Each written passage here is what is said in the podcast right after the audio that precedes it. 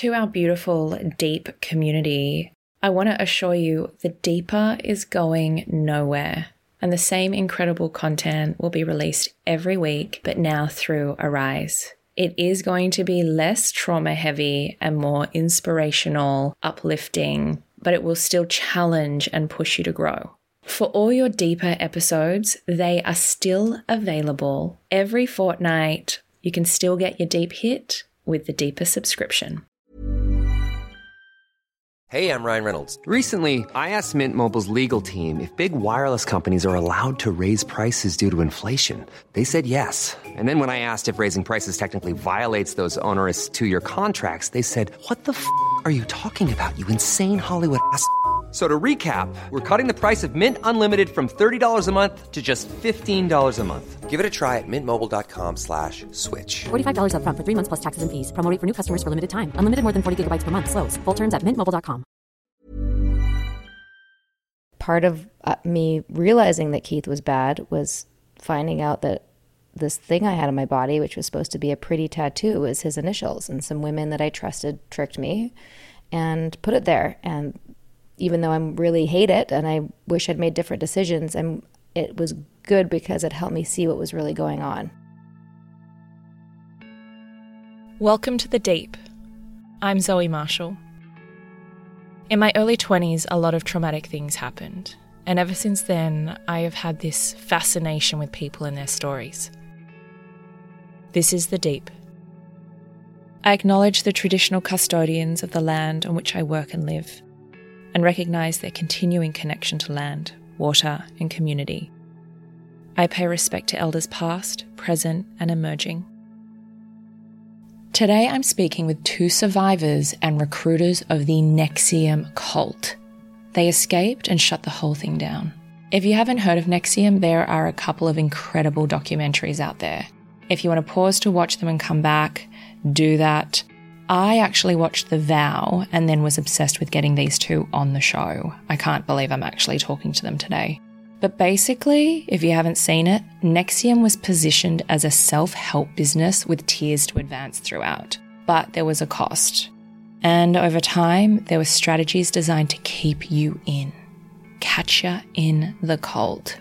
These strategies were controlling and horrific. It ruined people's lives. In the show notes below, we will link to an article about the cult and an explainer of the terms we discuss.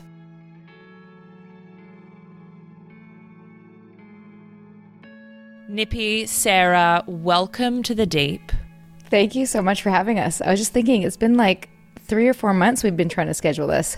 It's a miracle. You know, time zones, kids, it's a bloody miracle. You both are not only NXIVM survivors, but you kind of blew up the whole cult. You kind of ruined this whole uh, system, this whole eh, this movement. Now, I don't want to get into that because you can watch the documentary NXIVM. You guys have your podcast, a little bit culty. What I really want to focus on today is being in a cult, all of those things. But then I want to move into like post cult life, which you we definitely know you've put out there a lot as well. But I'm going to take you on some different tangents. But can we Great. first start at when this all began? Because I just want to give a bit of uh, um, a background for those that don't understand what NXIVM is.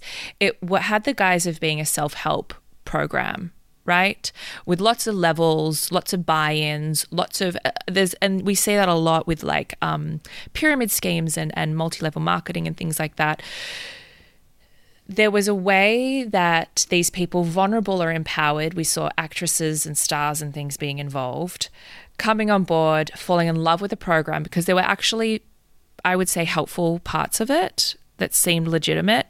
And then it turned into something quite ugly quite quickly. You guys were there pretty much from, I want to say, inception, right? Like, Nippy, you were almost best buddies. Sarah, you were. How long had this cult been around before you were in it?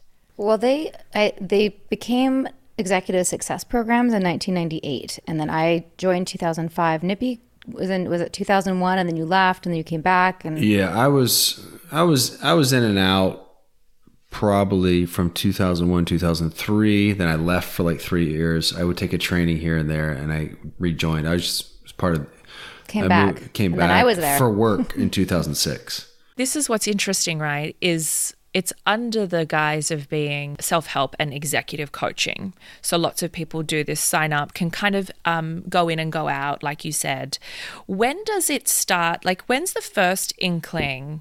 I know for a long time you guys were in denial about what it was, but when was the first inkling that it was like, okay, this is a little edgy, this is a mm. little different? Day one. Day 1. Yeah. Day, day one, truly, but they had preempted us by saying you're going to feel uncomfortable. When you work through your shit, you feel uncomfortable. And that's true. Like, And you it know, is true though, still Yeah. to this day. Yeah, like to this day. when you still have therapy, it Yeah. feels shitty and weird and like you're pushing up against something. Yeah. Nobody likes to look at their faults. On top of that uncomfortability though, was there something like inside of you that was like ethically, hmm, I'm not sure. Yeah. Yeah. All, many things. The thing is, is that Keith, even though he's a sociopath, is very smart. And he knew that this would trigger people because people like, I mean, he tried to weed out certain people right from the beginning. Therapists, counselors, coaches, consultants weren't even allowed to come. Okay, so there takes out a bunch of people. Then you have somebody like myself or Nippy who's there to grow, and they preempted us by saying this. You're going to feel uncomfortable, but also when people feel the urge to bolt or to leave, it means there's something to look at. So if you're uncomfortable with, say, calling this man you've never met Vanguard, red flag. If you're uncomfortable wearing this colored sash around your neck to represent your growth, growth, red flag. Something was off, but I also didn't know what I was looking at. Like now, Nippy and I have this amazing cult training. Yeah, it's like you have nailed this key, I think, to why everyone is like, how could you be in a cult? Like, are you stupid? Like, there's all of this judgment, right? But I think that key to like education, you don't know what you don't know until you've gone through this thing. Mm-hmm. But also, when you're with sociopaths or narcissists and people that are really clever at this. Like you are perfect putty in their mm-hmm. hands. It's almost like asking someone why don't they leave a DV relationship, Yeah. right? Like you're an idiot, just walk away. Well, no. Now my personal investment is there. So Right. you guys dedicated how many years? Um, me 12, what was your 16 off and on it? I'd say 14 to 15 total. Yeah. That's heavy to like acknowledge and move on from. The hardest part of this whole thing for me was the time that I emptied out. You're going to go through life and you're going to go through some sort of betrayal, some sort of adversity. You know, I see my some of my friends get divorced. That's hard. It's a hard thing to go through. Everyone's going to have something that they're going to have to go through. Um, and that's life. But emptying out 14, 15 years into something that you thought was noble and altruistic and to find is the exact opposite. Just not even just like it wasn't what you thought it was, right? Like you can go into a relationship, date someone, and be like, "Yeah, that prob- person's probably not for me." It's a two to three year learning experience. This is the mm. exact opposite. This person was abusing people, not empowering them. So, yeah, the only thing when I let myself go there, the time that I emptied out, when I could have been building something else on my own, or you know, with Sarah, or you know, another business, it pisses me off. You know, um, but time is the one commodity that we can't get back, and that's what he stole, and that's what he stole from a lot of people. So, um, fortunately, Sarah and I were both young enough to turn it around and turn a negative into a positive, and and and we have a family and, and, and family life to, to lean on. There's so much I want to cover in that Yeah. you just shared, just like how you even survive that as a couple. But let's just park that. Yeah. We're going to jump around a bit here because there's a lot to cover. But something that really fucked me up from watching The Vow was that element of um, coercive control. You know, the texts and the following through and giving proof on things. The collateral, like, fucked me up. Not just that it was like, give me a photo of your pussy so in case you leave, we'll show everyone. Not just that. And if we're not giving context, pause here and watch the vow. Yeah, watch the vow. Just for the reference, I did not give it. Well, I did give a full frontal nude. I didn't give a pussy picture. Pussy but, pic. But but Some- but women some did. may Some have. did. Some may no, have, many women. exactly. They absolutely gave- did. Yeah. This part of it, though, the collateral is already like this doesn't come in day one. Like, I don't go self help, like pussy pick. It's more, it's an insidious. Yeah, let me tell you how insidious. Especially that collateral had been introduced years before. Can we call it something we blackmail? Yeah, it's blackmail, Yeah, but yeah. yeah. So years before um, this even happened, there was a new program called Human Pain, and it was about building conscious your conscience and learning to love deeper and understanding pain. And love was linked to pain, and there's all this bullshit that word salad stuff I couldn't even explain. But part of that was doing penance. Like a 12 step program. Yeah, and I'd never done 12 step or was religious, so I didn't have this context. So, um, and nor did I really do it that much, although I said I did. but I started to kind of realize that there were things that I liked in the program and I was going to do it, and there were other things I didn't like and I wasn't going to do it. But I kind of went along with it, and people thought I was doing it. But what I did do was put down collateral for things like there was this one guy who was trying to like not smoke weed anymore, and he said, if I ever smoke weed again, I'm going to like shave my head. so that was like a penance slash a collateral that he had on the line like a, a personal one or like a it was almost like a, a pun, personal punishment that was Okay, so penance yeah. is different to collateral, Right. right? Like penance Yeah. is like an exchange. Penance is a consequence. Like like for instance, if someone had a goal of enrolling someone into an intensive, they had to make I don't know five calls a day. If they didn't make five calls a day, they would say, you know, here's two hundred dollars. If I don't make five calls a day, you keep the two hundred dollars. And every time I do it, you keep the two hundred dollars. So you're giving something to uphold, they called it upholding your word, and that made you accountable. So it was like a penance. So it was related, is like there was a consequence to the actions, but the consequence had meant you were going to lose something or somebody would have something that was would take like you know you have a collateral in your house right you're backing it you're backing the your debt with something so you had to have something on the line Exactly, but it came in lots of different Yes. forms, right? so it came in financial, it came in um I want to say like um secrets, it came in uh, nudes. It, it didn't start that way. no, but we have evolved. Or, or devol- devolved. And then, Well, that's the thing. By the time by the time DOS was introduced, the women's group, um, to like elevate your growth to the next level and be a badass bitch and all this stuff, giving a, a picture of your vagina, or like in my case, it was like a cute like ha in the mirror to my best friend, who she was going to hold this just to make sure I didn't stray from the plan to keep the secret, was definitely edgy and I was very uncomfortable with it, but it was still sort of normalized is what I guess my point. Like it wasn't that off everything else we'd been doing. It was built it was building up to that. Because we will talk about Joss, the female empowerment program, because it's so fucked up. But It is. Especially that there's still people vouching for it and thinking it's helped them. But yeah, go on. there's the bit you know that kind of strays into eating disorder territory in this um what was it called when you had to like follow through with all of your jobs for the day you know stand for an hour Your persistency. This is also something that was built building. Like when I joined 12 years ago, we committed to every day we check in with our coach about our persistency. Like I'm doing Spanish for 10 minutes a day, or I'm doing like 30 minutes of Pilates, or 20 minutes of my taxes. Like some hard thing that you're building the skill or the muscle of a new which seems normal and healthy seems normal and great and people can still do that but then but 12 years later now you're checking in about that and a bunch of other things and then when dos came around you had to check in on um, you had to basically respond to what was called a readiness drill so they would text are you ready?" This is it. that what you're talking about yeah so that This is again it. by, by the time that started it was like next level accountability and at some points it was kind of fun i gotta tell you like to be a part of a team and like you get a text and you have to find everybody and like you'd go look for them or you know we helped each other out if we were you know lost like it, it built camaraderie and it had all these good things but it was also really fucking weird obviously and in retrospect it was just a way for keith to keep tabs on everybody and uh, and and build discipline and loyalty and being ready to do whatever at a drop of a hat. Because for me that feels fucking stressful. But for you because you lived it, you lived it and and you said it was somewhat fun and there was camaraderie.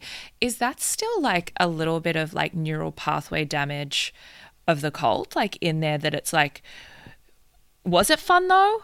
There, no. uh, Listen, I'm not defending it or trying to make a case for it. I just have to remember why, like how I got into it, and I, I, I say that because if you just say how weird things are, people don't get why they say yes. Like I, I like to explain what the good things were so people understand, and I think the vow did a great job of that actually, Yeah. because it shows what was good at the beginning before things got really fucked up, and how people get lured in. I can put it in context for you if you want. Yeah. I mean, the idea of doing something like that um, is normally lo- rooted in some sort of principle or ideology, right? Or at least that's how it's sold, right?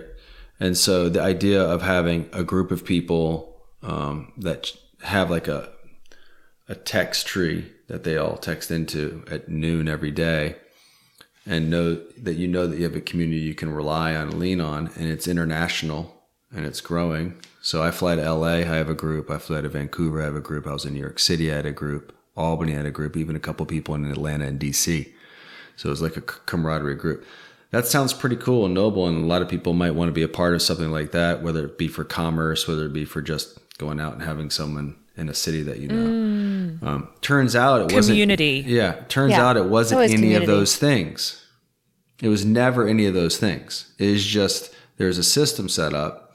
People kind of used it. This person who set it up was abusing it. I was using it to meet people and have fun and, and, and stuff like that. I don't need that to do that. So I don't have any like neural. I just think this guy was using it for something else. I was unwillingly aligned with him. And when I found out, I did what I had to do and he's and he's in jail Okay. to to take it even further, people, good people's um, goodwill networks, um, communities were leveraged. Energy, time were leveraged by this guy to get resources, power, and pussy um, for himself. And so those are the ways he did it. He sold it as these noble causes, and he had people around him vouching for him, and everyone who was around him was lying about who he was, and and the people. The eight to ten people that propped up who this guy was, most of the people in the organization underestimated their capacity to lie and sling that story to everyone. And the We thing, were told he was celibate, Zoe. it just got out of control. And this guy lost touch. Normally, when the emperor's wearing not wearing, wearing any clothes, whatever the metaphor is, normally mm. they lose touch with what their potency is. And so, the external world that doesn't buy into what they're selling normally comes crashing in on them because nobody's saying no to him around him. Correct. To the death, literally when he's in jail, is there any ever acknowledgement?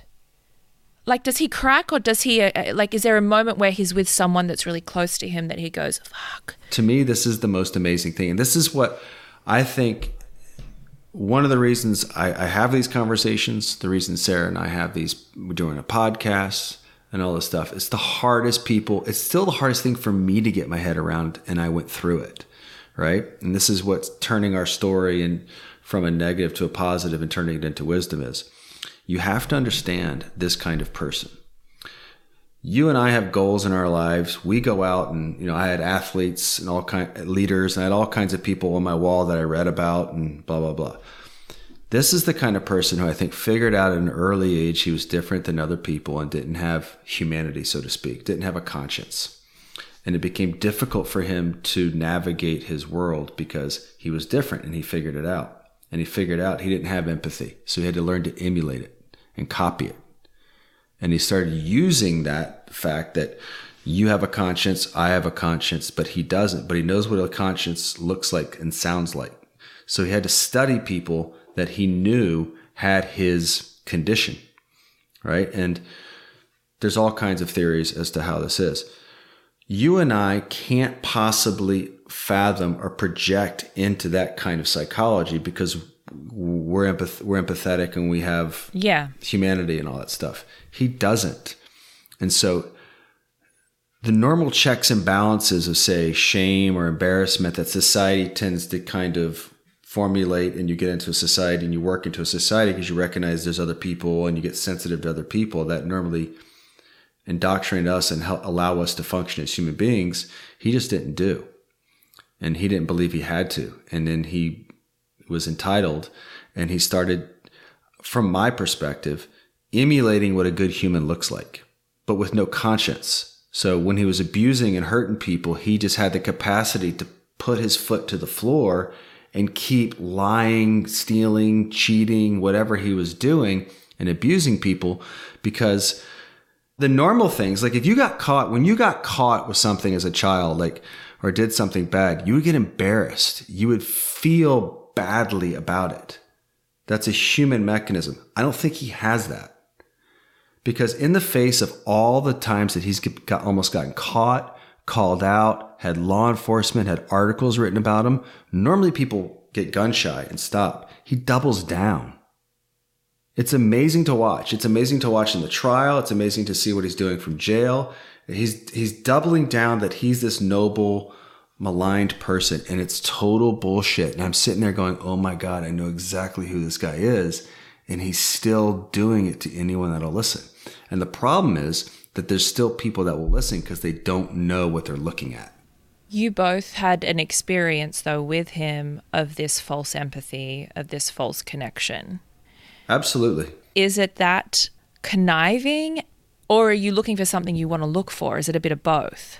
Oh, we project. Yeah, we, project. project. But here's Yeah. what I will say. In relationships where I'm connecting with someone, it feels genuine and authentic.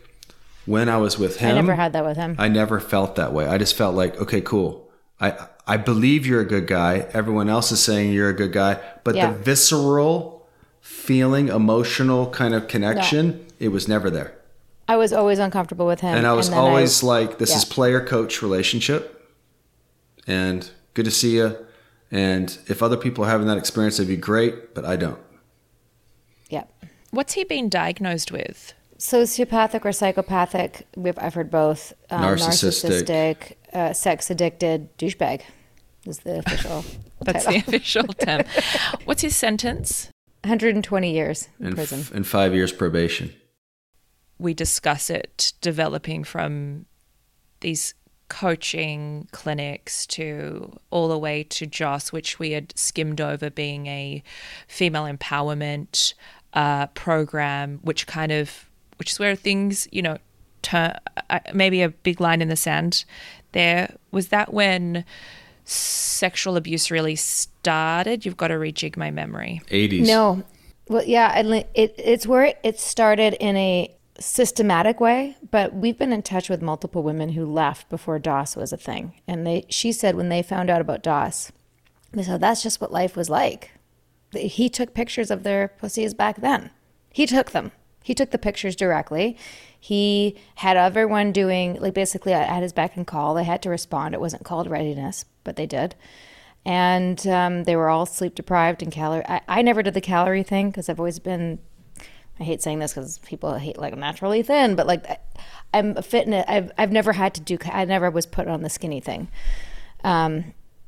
Anyway, my point is is that life was like that already for the women before DOS, and he was abusing people, and we, you know, there was allegations. I never went to trial or anything, but of of underage, many many underage girls since before even ESP was started. Because there was almost a type, wasn't there? Yeah. They were very slim. And, and if you weren't slim, he'd get you slim. He'd get you slim. He'd get you to like 20 pounds below what you should be, and also lots of long hair. All, all over, as I'm understanding. Yeah. You weren't allowed to trim your pubes. All of the women had a big 70s bush. Goodness gracious! I'm hope just this is okay for your people- audience. Have you heard our show? this is nothing. I want to go to the branding because this was like pretty hardcore. Was that a moment for you, Sarah, where you were really leading this field in the time, right? You were a leader. I was a leader in ESP, not a leader in DOS. I was I was overseeing the coaches. There's there was the students, and then there was the coaches, and then there was the overseer of the coaches. Actually, I was overseeing them. So I was I was like Really high up. pretty, uh, pretty high up. Yeah, I thought that I was inner circle, but I wasn't inner circle because there was all. I think I've been shit. calling Yeah. it Joss, by the way. It's DOS. Oh, it's DOS, yeah. DOS, Joss is another friend. When DOS happens and the branding happens and you are a senior, executive senior, senior, senior, called into this space, are we so far in now that everything is kind of normalized? Like it's just another sacrifice? Or is there a part of you that's like, mm, I should, this is just a bit fucked? Yeah, no, th- right from even before the branding, as soon as invited me to DOS and asked me to do the photo and other other things between there, like it happened in such specific stages. And the vow does explain part of that. I did write a book also that really takes people step by step by step by step because it was very complicated and very complex. It wasn't like, hey, do you want to join this group? And you're going to have Keith Raniere's initials burned into your flesh. Like it didn't happen that way. It was intense grooming, and most people know what gr- the term grooming means. I heard you on your on your um, pedophile episode, which was great, by the way. Um, it doesn't happen overnight. So I think what's key to know there is that when she first invited me and asked me to commit. I mean, my internal alarm bells were totally going off, but you have to understand, like I said from day one, we've been trained to override that. And I said, I feel very uncomfortable. And she said, That's great. It means you're doing it right. And that was sort of the thing always in NXIVM of how they slowly dismantled your moral compass, your internal intuition to say something's not right, something's not right. In this case, my, that something's not right feeling meant I was doing this exercise right. And it always felt like an exercise. This was an exercise. She's saying to me, I'm going to be your master. You're going to be my slave. You're going to get a tattoo, which is what she told me. And I was like, I don't have any tattoos. I'm part Jewish. I like, not, that's not why I don't have any tattoos, but there's a bunch of reasons why I don't have any tattoos. And now I'm going to do this like initiation ceremony, like, yeah, with my sisters. And it's like, it's an exercise. Like, you can't really be my slave. You live in Vancouver. I live in Albany. It's like a commitment to your growth. And like, somehow in this crazy world it makes sense to to do this exercise and and not only for all the reasons I just mentioned we've also been taking these trainings where we get indoctrinated into this belief that somehow we are women who don't have the discipline and the character that the men do. They don't have the empathy and the emotions that we do. Like we're both we're both these imperfect sexes genders whatever and we need to teach each other these things. So we are a group of women who are going to do something that's really fucking painful and we're going to overcome our pain and be badass bitches because if we can get through that we can get through anything. Somehow that makes sense and i agreed to do it. What i didn't agree to was to have his initials on me but even still let's let's say it was a heart that was next to my crotch burned into my flesh with a cauterizing iron with no anesthetic. How is this personal development? Right? So the fact that it was KR, which is not shared with me, which is my main grievance, and that was not shared with me the night of the branding, that was withheld from me. Finding out that that it was Keith's initials and that they all knew that, the leadership within DOS knew that and withheld it, was, pr- was that was the thing ultimately that woke me up for the whole 12 years of indoctrination. And talking to who the filmmaker who brought me in and he's also the guy who brought me out and he knew stuff that I didn't know including that sex was involved. Cuz that never that had not been my experience. So, yeah, that's heavy. I know I just dropped a lot of stuff there, but um It makes me want to now just slightly merge into the roles of being seniors within this group and potentially having people under you that have felt a similar type of way. Is that true for you with the work that you did with the with others? I'd say to an extent. I think not in the way that I never lied to anybody. I never said, "Yeah, Keith's celibate," and knew that he was fucking everybody. I did I gaslight people? Yes, because that's how I was trained to grow people. Because that's how I was grown, and that would sound like, let's say, you were my assistant, and you wanted to not work for me over the weekend or something, and I'd say something like, "Well, I guess." You know, if that's your priority, you know like I, it would be like a subtle obligate obligation kind of dig You know, does that sound mm. right, Nip? Like it was, it was subtly. Well, no, I mean, I mean, it, it was more leveraging their growth over using their growth to get them to do what you wanted to do. figure out what's more important to you your you know comfort and satiation or your growth and let me know like ugh you know but like that's what I'm like, it I'll do sounded it, I'll do it. yeah yeah yeah but no that's something i actually worked on with my cult exit therapist because i was you know um i i knew that i had I had I, I, it's hard to even word the, use the word abusive because there's it's not physical, but definitely like gaslighting is emotionally abusive, and having to come to terms with the system that we were a part of as a victim, but also a perpetrator. Mm. The, but that, but the thing that always stuck with me, and he was like, you have to know in your heart that you, what you thought you were doing was good, mm. and I knew that. Other people may not see that. I wasn't doing it to hurt people. I was doing it to keep them on track with what we were building. It's for the growth of the person and for the growth of the company. Obviously, that's not true, but in the system, it was true. And I know that for me. So it, that's what I had to like remember about myself and not beat myself up further, which is also part of the system, is that we had to feel like shit about ourselves in order to stay hooked, to keep growing and going and taking classes. Is that true for you too, Nippy? Like, did you feel like you were uh, abusive in certain contexts? Um, yes, because I think the entire system was abusive, and the way um, it's kind of like you know a company takes on the personality of its leader, the CEO, or a coach takes on the personality of its team.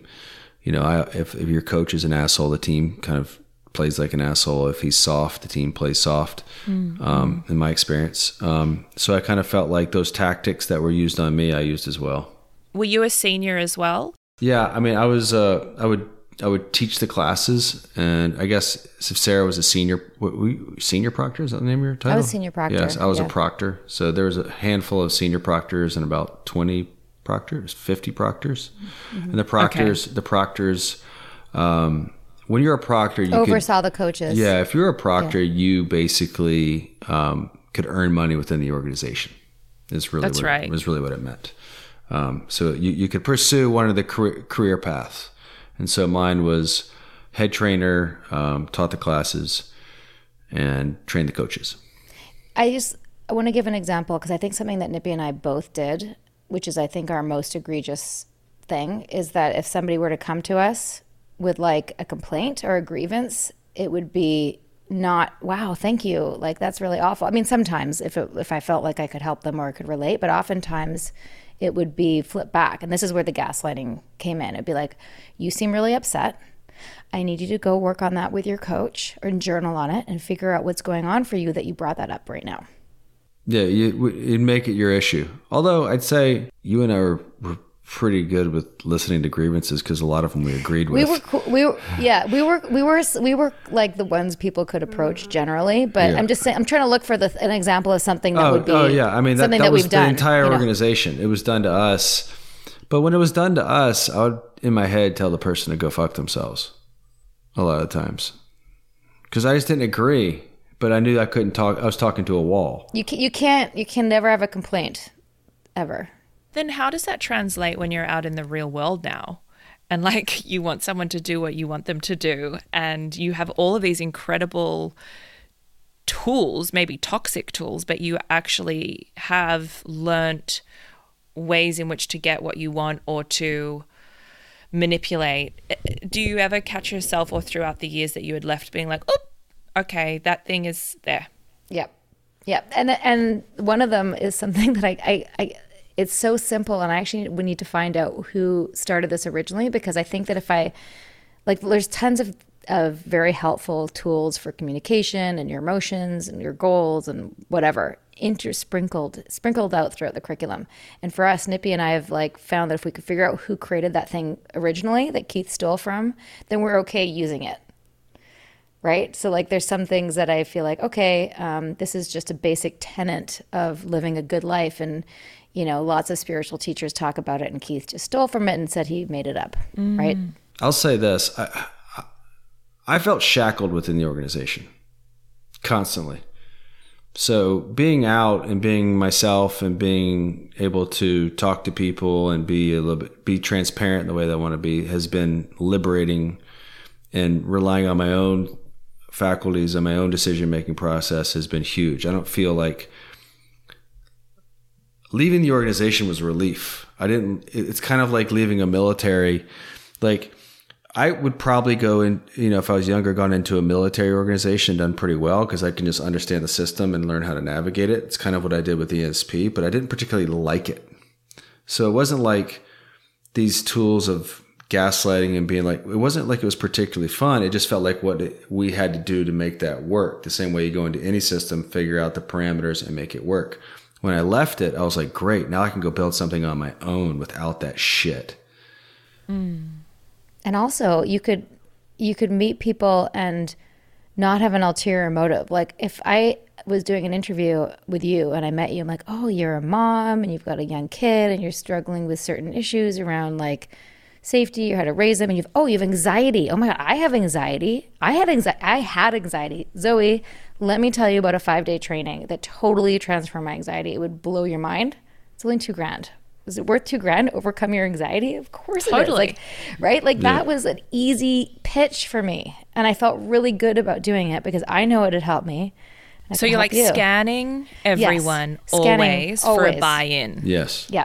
To not have that anymore. To anymore. be free like I of didn't that, that's great. I didn't know how what a burden it was until I didn't have it. And I could just be like, Who It must are have been so strange because you're meeting somebody without Yeah. an agenda. Yes. Because I was about to ask about how did you make money and how did he make money and was he rich? So they're my questions, but I think you've answered that just then a little. Well, I can go more into how he secured other people's inheritance. He was a parasite grifter. Well, when we would see these wealthy people just uh, donate, perhaps. I- I mean, it's very, it's such a skill, right? Like affluent, educated people, and just to ha- gi- given money just because mm-hmm. for the cause. Well, he was sleeping. He was sleeping with the women's that he had their money. So do you know do you know the term renunciate? Tell me. It means you're you don't have any you're not not materialistic. You're like a monk. You don't have any material objects. You're off the grid. You don't need anything. I, I renounce materialism Things. things. We, Is we were told him? he was yeah he we were told he was a renunciate celibate like a monk. So how was he living and where's all the monies? Like, what's he doing with all the money? Good question. We don't actually know. We he I mean he lost what was it sixty five million of the Sixty-five million of of the money, which I still think lot. is somewhere on commodities. He he he traded it. He did a he took a lot of people's money was trading. He was trying to he said he was trying he figured out like the secret You familiar of, Formula of of the trading stock market. of trading on margin and margin calls? It's it's leveraging your money, and if if the the asset or the commodity goes down, this is what's called a margin call, and so that means you have to pay almost double of what you put down, and then the margin call comes again. So if you put like anyway, it was it got, it got up to sixty five million that he had to pay off of the money, and he just gaslit him when they went when he went to ask him for it. And then your incomes, how do you guys survive within the cult? Most people didn't. My case was was special. I was the golden child. I had an incredible work ethic, a huge network, and I was very determined to make it work. Everybody else that was in my position, in terms of, I so I ran a center in Vancouver. I opened up a center with my own money. Everybody else who did that was independently wealthy. So, like the son of a former president, the that Nippy just mentioned, um, wealthy people who were, you know, had money to spare. I was not that. I was a starving, oh, not starving. I wasn't, star- I was never starving. I was, an, I was a working actress living in a basement suite when I started. So I had this whole like rags to riches story within the company. It was something that was really like, you know, I was, I was the poster child. And How much were you making at one point? Like At one point, I was making a lot of money. At the peak, like anywhere from 10 to 20 grand in a month. And is that A just from recruits? recruits uh, commissions residual like basically once people were taking trainings and continued to take trainings and sometimes the trainings were very expensive like $15000 trainings and i'd get a 10% commission from that Um, It's almost mind- like multi-level marketing. oh it's in a totally way. multi no it is it is multi It's it not is. almost. It is. It is absolutely It is. that. And they told me that it wasn't. which I could never get my head around. Sarah and I would have this argument like once a month. I'm like, this is an MLM. Like, I mean, explain this say, to no, me. No, it's not Explain an MLM because MLMs are unethical, and this is ethical. So therefore, it's not an MLM. Because we're teaching people how to feel good. yeah. Okay. And and also let me just preface as partly for my own defense. I spent four years before they got me to proctor. You can't earn money until you're proctor. So they withheld that ability for a long time, and then by the and then and then they gave it to me, and I went. I was like it was arbitrary. made a lot too. of money, and then they took it away again. So there was a time when I was yes earning a lot, but also we were flying a lot. We had we were going back and forth to Albany. My center cost ten grand a month just to run. So it was like yes, I was making money, but it was like I wasn't rolling in Outgoings. it. Yeah.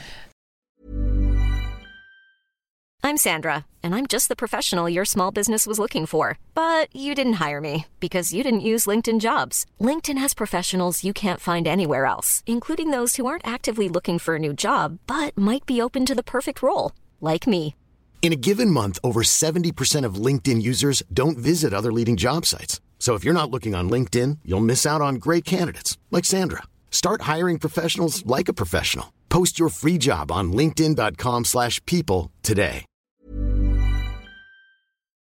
You were a proctor for four years, and many of these people coming up were all those different levels until lots of them never get paid.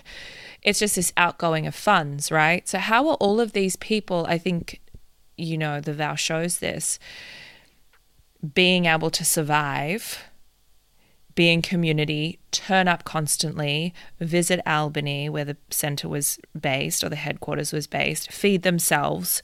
Like, how no one gave a fuck, right? Just give me your money, you'll figure it out. No, no, no. There was a couple tiers of people. There was like the super wealthy, like the heiresses that we talked about, and then there was people like myself that were earning, and also once once you became a certain level of leader, you were and earning money. You were also still required to take all the trainings, which you paid for. But then everybody else was staffed it, so they didn't necessarily pay five grand for a training, but they had to work the training. So they basically broke a bunch of labor laws because Yeah. they didn't have to pay anyone to run the training because they were basically you can take oh Zoe you don't have any money that's okay you can take this next $10,000 training if you do the toilets set up the food stay after everyone's gone vacuum and then you also have to do that for two more trainings to pay back the $10,000 training we just gave you I get it, but how are they paying their rent? Or are they living on site? no no one lived on site no people were people were like living in the spare bedrooms of They were like they were bunking up together. They were bunking. There, there was a ton of people that moved to Albany to do that kind of work, and also they were promised other things. There was a lot of exchanges. Like when I first started and didn't have any money, and they wanted me to come to Vanguard Week with my boyfriend at the time. They knew we were in film, and they said, "Well, why don't you come? We'll cover your expenses. Just get here, and you guys can film it." We, so we worked it. So there was a lot of ethical, what they called ethical value exchanges. So I got to attend for free, but I worked the whole time. So then, with these people that are recruited or that you're recruiting, and with the fallout of all of this, have people been mad at you both? Yeah. I mean, mostly, Not at least me. the people in Vancouver. No, and everyone loves Nippy. as far as we know. I mean, there's, um, there's people that probably don't out there, but nobody really got pissed at me, and at least overtly. Mostly, I think because Sarah was a center owner and is such a huge advocate for it. Um, there's some people, and Sarah was able to get ahead of it and turn it into a positive. People who have a dark heart and don't want to see someone turn a negative into a positive kind of have that attitude around it. Did you um, say once, you was like, you felt like they didn't, they wanted to see me punished more. Yeah, Like I, think- should, like I should have known better and that I should have Well, seen. I mean, yeah, but they they feel they feel wronged by you somehow. Do you think that that is accurate if you were recruited in and took their money and tricked them, even though you were done, the same thing was done to you? but the thing is, when you say tricked, it implies that I knew. I never tricked anybody. That's true. Yeah, I can put it in context. Like I can understand how they might feel that way, but hmm. look at what happened to us. like I got fucking branded. Do you think that we weren't victims of the same thing you were? Like we did, and, and, mm. and our We all- we all were- and, and our humble pie is way worse than yours. We had to go on an international campaign where we looked like fucking morons to an international community. For you know, from my perspective, it was a it was a huge embarrassment professionally, personally, because I went out and spoke to a bunch of people. I was head of this group in New York that I tried to recruit a bunch of people into. They all kind of like it sounds like a cult, and I was like, you don't know what you're talking about. Like I was arrogant in it. So like I, Sarah and I had to eat our humble pie on a way bigger level, and then you don't think we deserve to do something positive with it. You don't think it was enough, and you're going to stay angry at us. That go fuck yourself.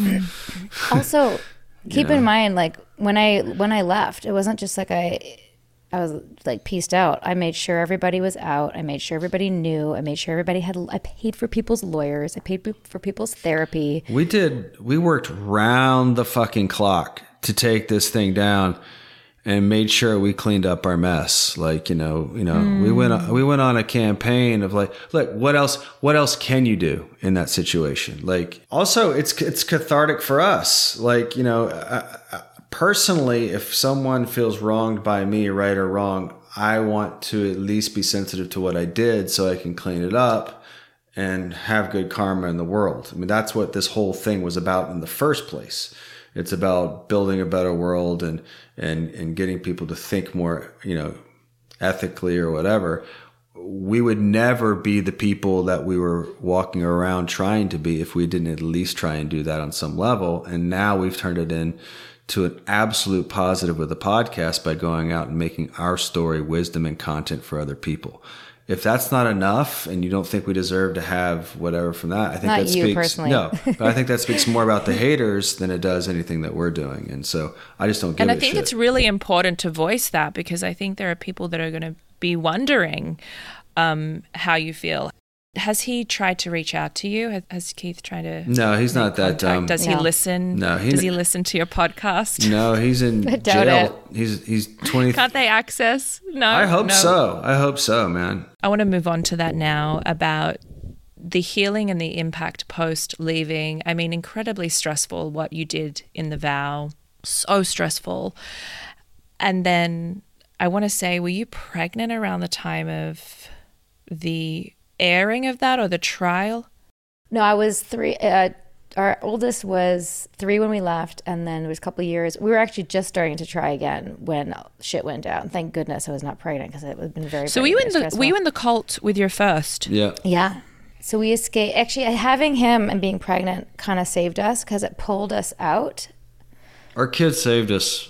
Our kids totally saved us because no we were we were just less committed after that point, and I was just like, this is so much better. like, I love being a mom.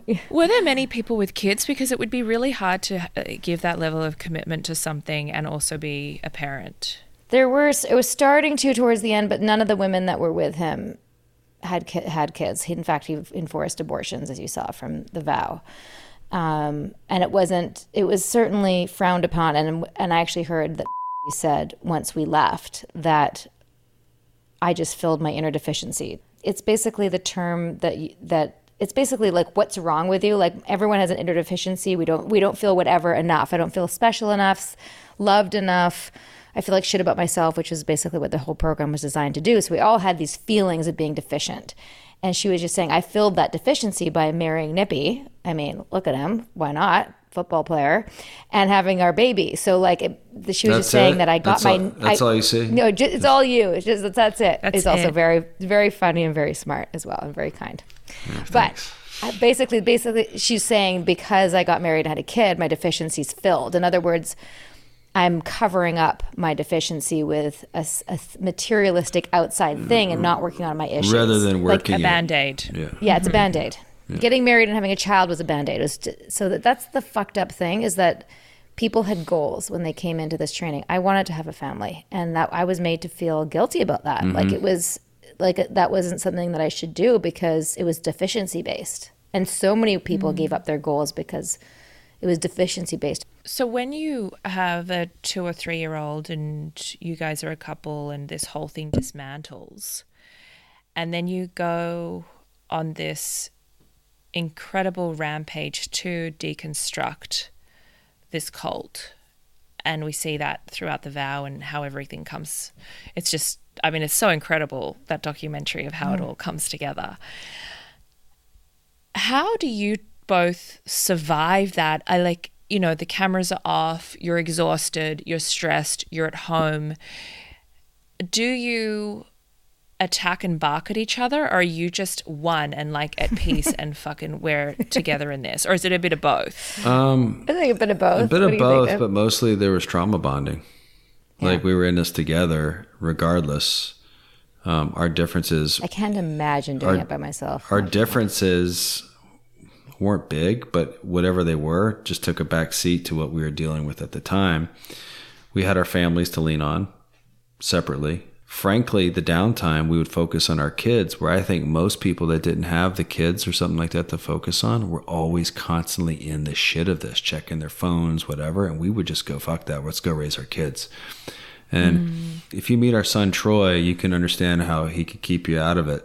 And, you know, I'll start crying if I start talking about it because I think having our kids was, you know, literally saved me and saved saved my psychology. I mean, there was other things that I did, but just having that and that having that bedrock to lean on.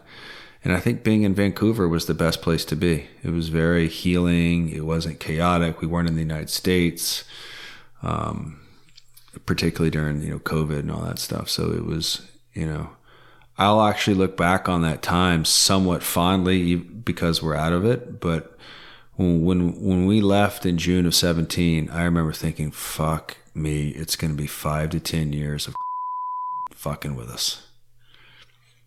And I just thought that's what they did to I people who thought- left. I thought, shit, my my the backdrop of my son's life is going to be us leaving and fighting this cult and us being stressed out, and we weren't going to make it. And in two years, that motherfucker was in jail. So to think of where I thought it might end up and where it ended up, we, We won. got lucky. We won and we won big, and we're still we're taking it and we're gonna count our blessings and keep building something positive out of this. When you said you weren't sure if you would make it, do you mean like suicide? No, no, no. I, Oh, no. I- as a family, as a unit, as a couple, I just thought there's Like to o- a breakdown? There's, yeah, there's only so mm-hmm. much a unit can take through being terrorized by the legal system. And that's what did, and I, I just don't. I wasn't sure what our resources would, what our recourse would be. I wasn't sure what was going to happen. It was a real moment of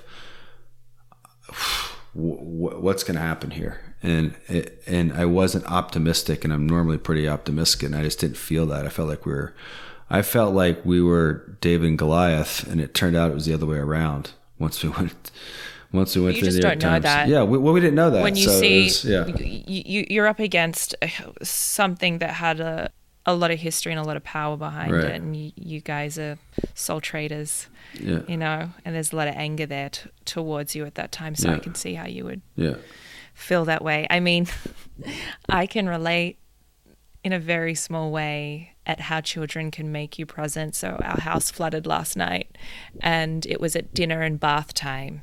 And still, no matter if your house is filling with water, your children will need to eat Yep. and bath. Yep. And maybe you can skip the bath, but I found out when they were in the bath.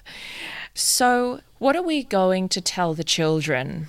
And when are we going to tell the children? Oh, that because you both that are happened. kind of cat's out of the bag Yeah. on that one Cat's out of the bag. How do you break that? How do you even explain that? You know, we started in in sort of chunks, and it just sort of it was like we when he was a couple years ago, we, he knew that there was a man named Keith who was very bad, and that we when we found out, we went to the police, and the police put him in jail. That's sort of the Okay. basics. Um, then we filled in some things over the years. When he, whenever he asked, we tried to tell him as best as we could. It was only actually a couple weeks ago when he saw my book. And listen, I've had my my brand removed, like it's gone. It's just a little thin white sky plastic surgery, like cut off completely. Um, but on the cover of my book, unfortunately, is my brand, and you can see it. And actually, my mom warned me about this when we were choosing the cover, and I couldn't think that far ahead. She's like, "One day your kids are going to see this, Sarah, and how are you going to explain it?" And I was like, oh, "Fuck, I don't know." It was all moving very quickly.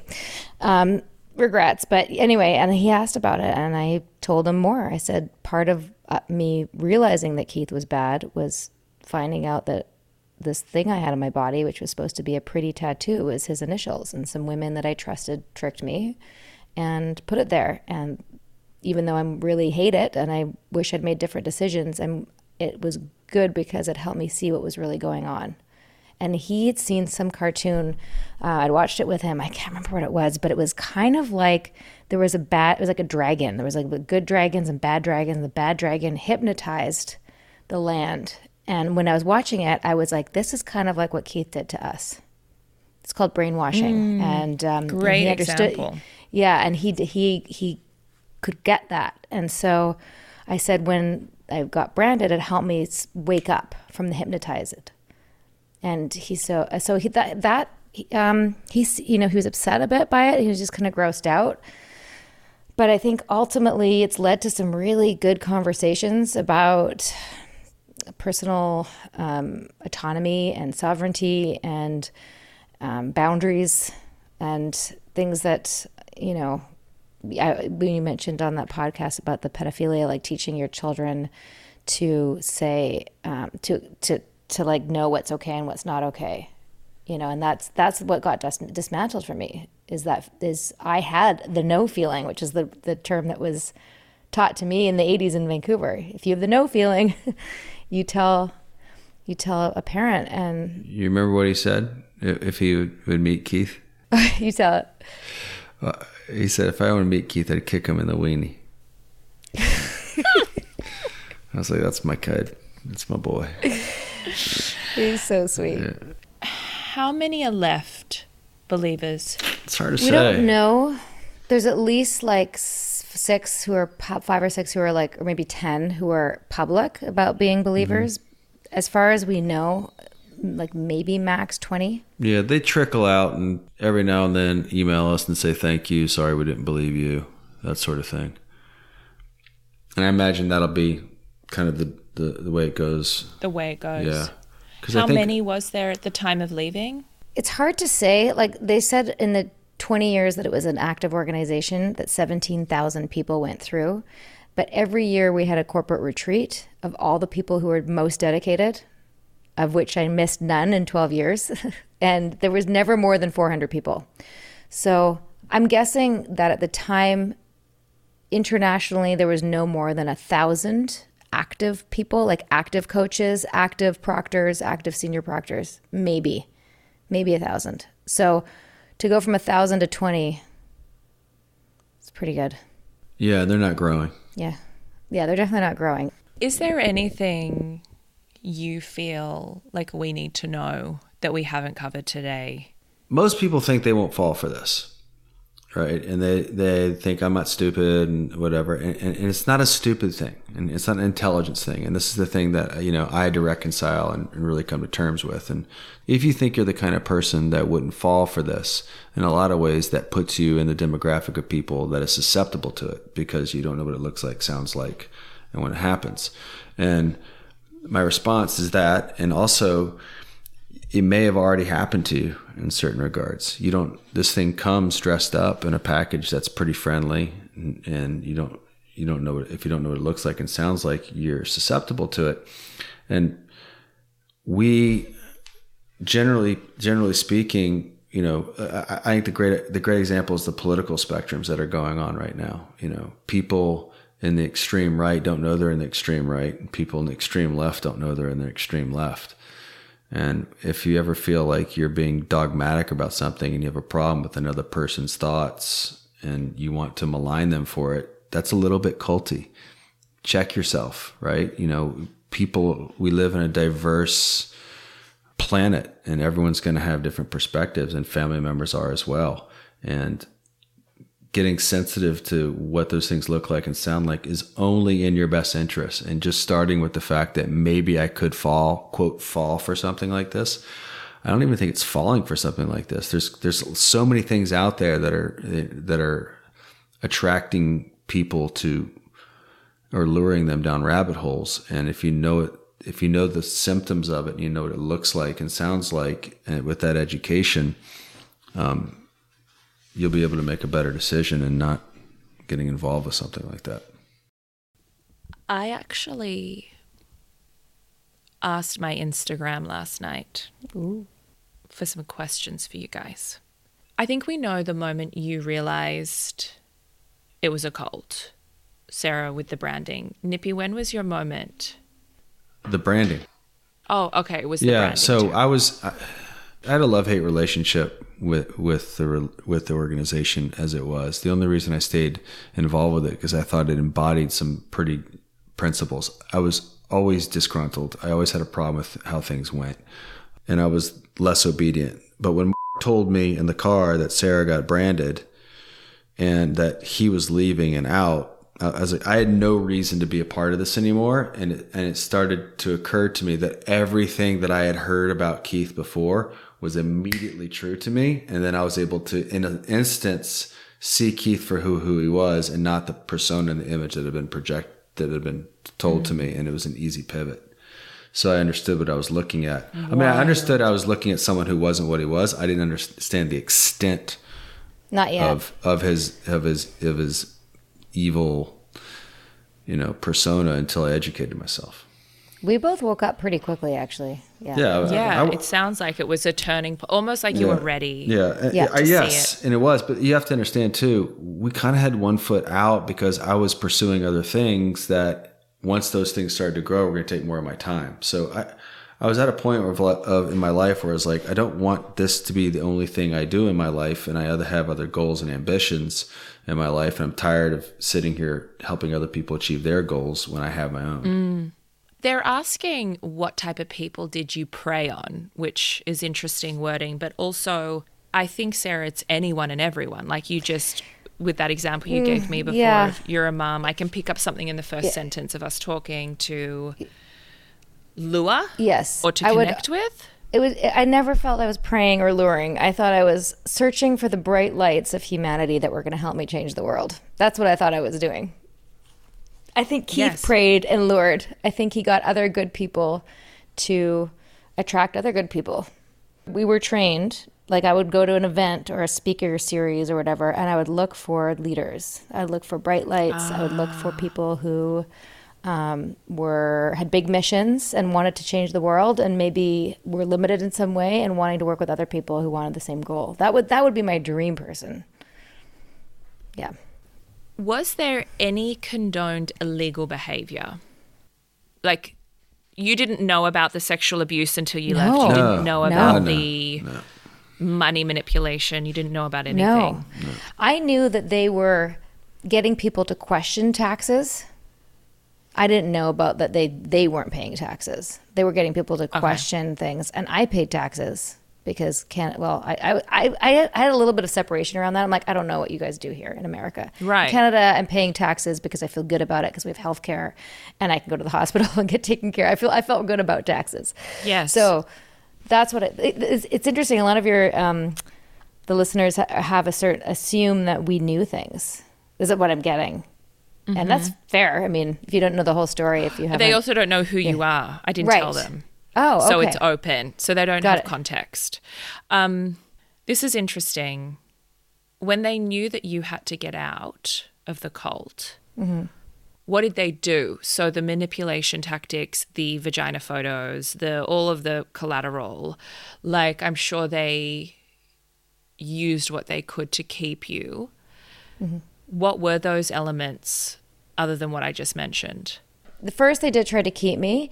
Um, what what we did, the strategy that we used, we planned that we would have Nippy have a big blow up and confront them, and then make it look like I was trying to keep the relationship and To choose him over time. the company, just to buy us time. We, we yeah we had like a strategic, we, which we had been taught by someone who left before us. So you can't talk to them, you can't tell them you're going to leave. You have to like have an excuse that seems and also my grandfather was sick at the time so i like didn't show up at the training as i have to go see my grandpa so i like pulled myself out physically of the situation i was supposed to be in I was like, you two go to Toronto. I'm gonna go handle this. and and so when i told and i was i needed to take a step back i think it was my exact terms she was like sad and you know tried to get me to stay and reminded me you know, but my commitments, I asked for my collateral back. She said you couldn't do that because that was the whole point to make sure I kept it a secret and that was on the line to keep it a secret. So there was definitely veiled threats, very subtle mm-hmm. threats in that time. But mm. the biggest thing was, yeah, nope. After that, like, this is what my phone call to season in season two of The Vow to was. I was calling her because I was, like I said, I was the poster child. I was the one who proved how this could work, how you could make money and change Thrive. the world. You know, and all I was, I was the like proof in the pudding, but most people weren't able to. I was the person they were using to give the illusion of hope, which is the worst part of all these MLMs. It's like, look, you can do this.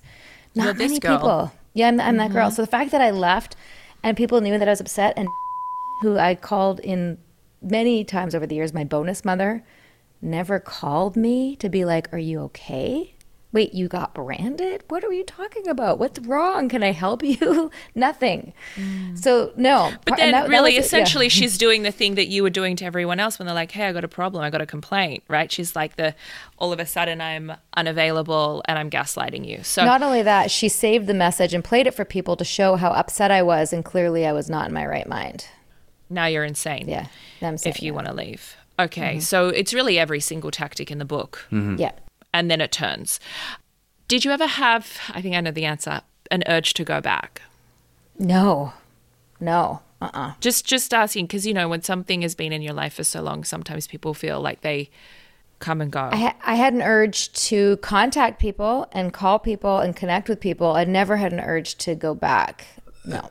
I can explain, yeah. you know, the why to that. It's case by case why people were in the organization.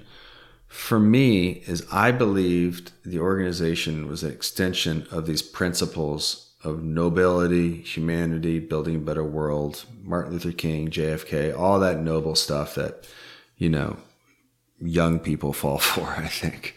Uh, and I don't, I don't not believe it now. I'm just a little bit more wiser about, you know, the sales pitch in that. When the organization demonstrated to me it wasn't even fucking close to that, it was a very easy decision for me to leave. The struggle for me always was I think this organization is inept as fuck, but it still embodies these principles and it's going to be I know it's, confusing. it's it, yeah, it's it's and it's supposed to be hard to to put this out there in the world because a lot of people are rejecting it. So I thought the adversity we were facing was the world accepting and implementing these ideas, not the ineptitude of the company and Keith Raniere. Mm. And once it was clear to me that it was Keith Raniere and everything else was an effect of this guy, I was not not only was I out, I was against it, and I kind of wanted some revenge, if that makes sense. well, you got that. Yeah. Well, did you know, ultimately- in a way. I, did, I never felt of it as revenge. It was more like we have to clean up our fucking mess. Th- like, well, there's that, but there's also like I was pissed. My wife got my my wife got branded with this motherfucker's initials.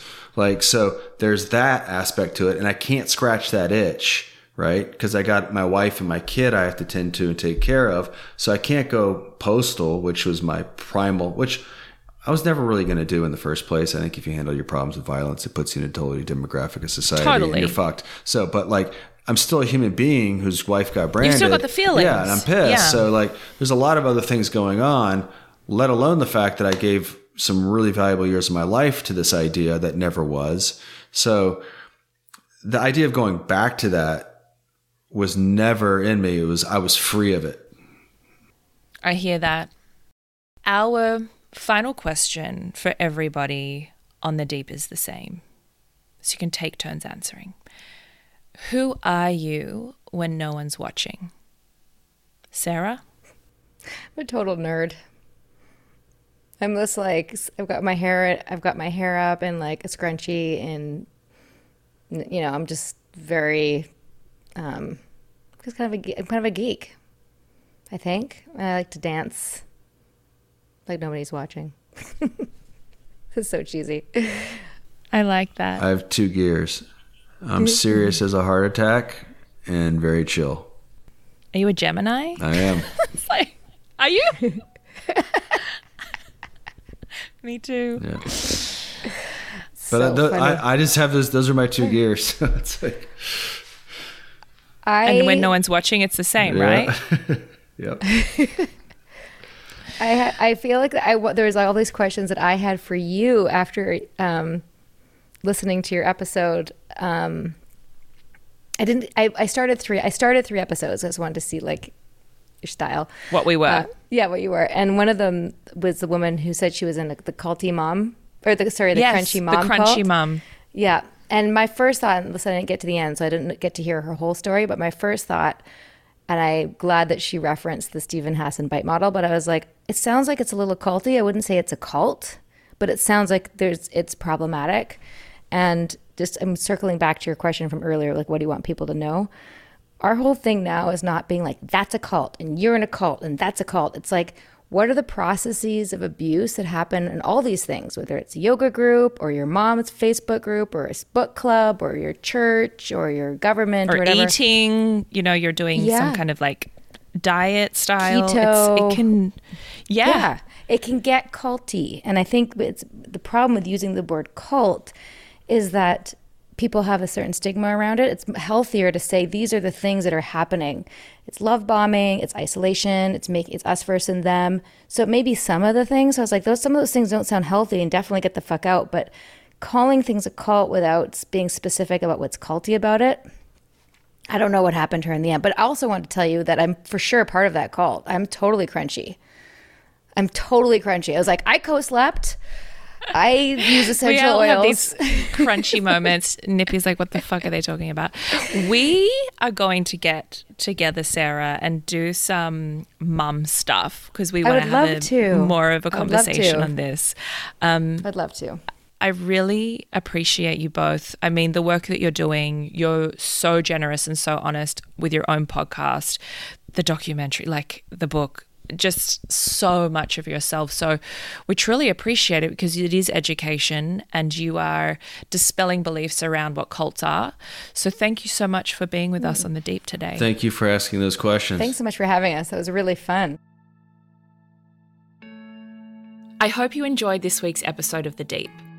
If it's left you with any burning questions for me or our guests, please hit us up by direct message on Instagram at What's the Deep.